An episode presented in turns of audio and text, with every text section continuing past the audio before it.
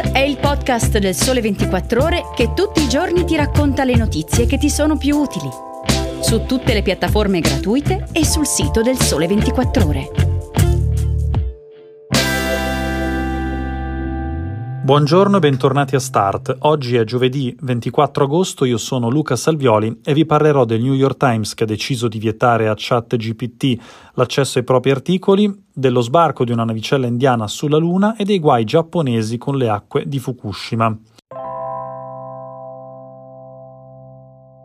Il New York Times ha bloccato il web crawler di OpenAI, lo si vede digitando robots.txt dopo la URL del sito del giornale americano. È una cosa un po' tecnica, ma che significa una cosa semplice, che in questo modo ChatGPT non può imparare e allenarsi con gli articoli e con l'archivio del quotidiano più prestigioso al mondo. La scelta è stata messa in pratica dal 17 agosto, quindi pochi giorni fa, e non è la sola azione del giornale americano contro l'organizzazione che ha sviluppato il sistema di intelligenza artificiale generativa più famoso al mondo, che è appunto ChatGPT, e sul quale Microsoft ha investito 20 milioni di dollari. Il gruppo editoriale, infatti, stando a quanto hanno scritto alcuni giornali americani, vorrebbe anche fare causa a OpenAI, sta facendo una valutazione per violazione di copyright. Se sceglierà questa strada si unirà quindi a Sarah Silverman e altri autori che hanno fatto causa a luglio e Matthew Butterick, uno sviluppatore e avvocato che contesta in tribunale all'azienda una pratica di scraping di dati, quindi di cattura di dati compatibile con la pirateria del software.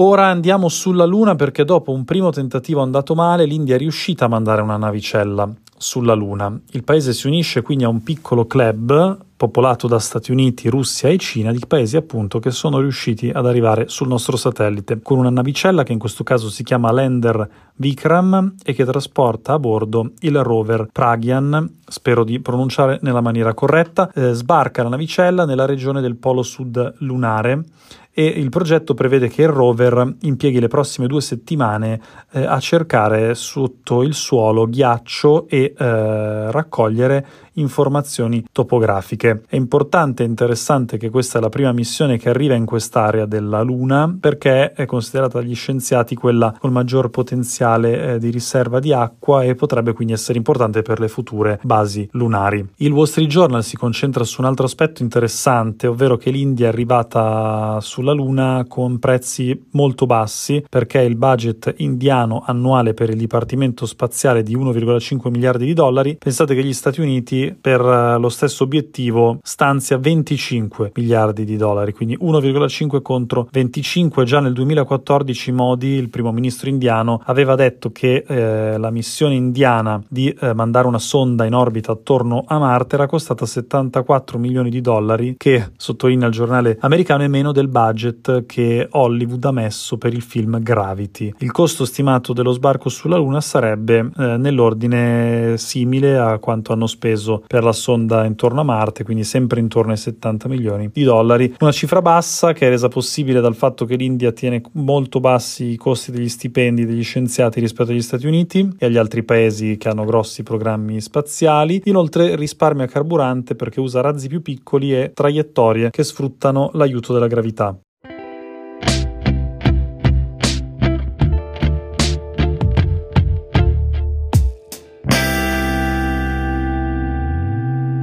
Chiudiamo con il Giappone che ha deciso di scaricare le acque reflue nucleari trattate dal sito di Fukushima nell'Oceano Pacifico. Ricorderete l'incidente nucleare avvenne nel 2011 come conseguenza del terremoto prima e dello tsunami. Poi le autorità del paese dicono che non ci sono problemi per la salute, lo stesso dice l'Agenzia internazionale per l'energia atomica che ha approvato il piano a luglio dicendo che soddisfa gli standard internazionali e che il potenziale impatto su persone e ambiente è trascurabile. La Cina però non è d'accordo e ha detto detto che adotterà eh, le misure necessarie per salvaguardare sicurezza alimentare e ambiente marino. Anche eh, la Corea ha qualche preoccupazione. Vedremo cosa succederà nei prossimi giorni perché il piano è di scaricare le acque appunto nei prossimi giorni della settimana. Con questa notizia si chiude Start di oggi, noi ci risentiamo domani, io intanto vi auguro una buona giornata.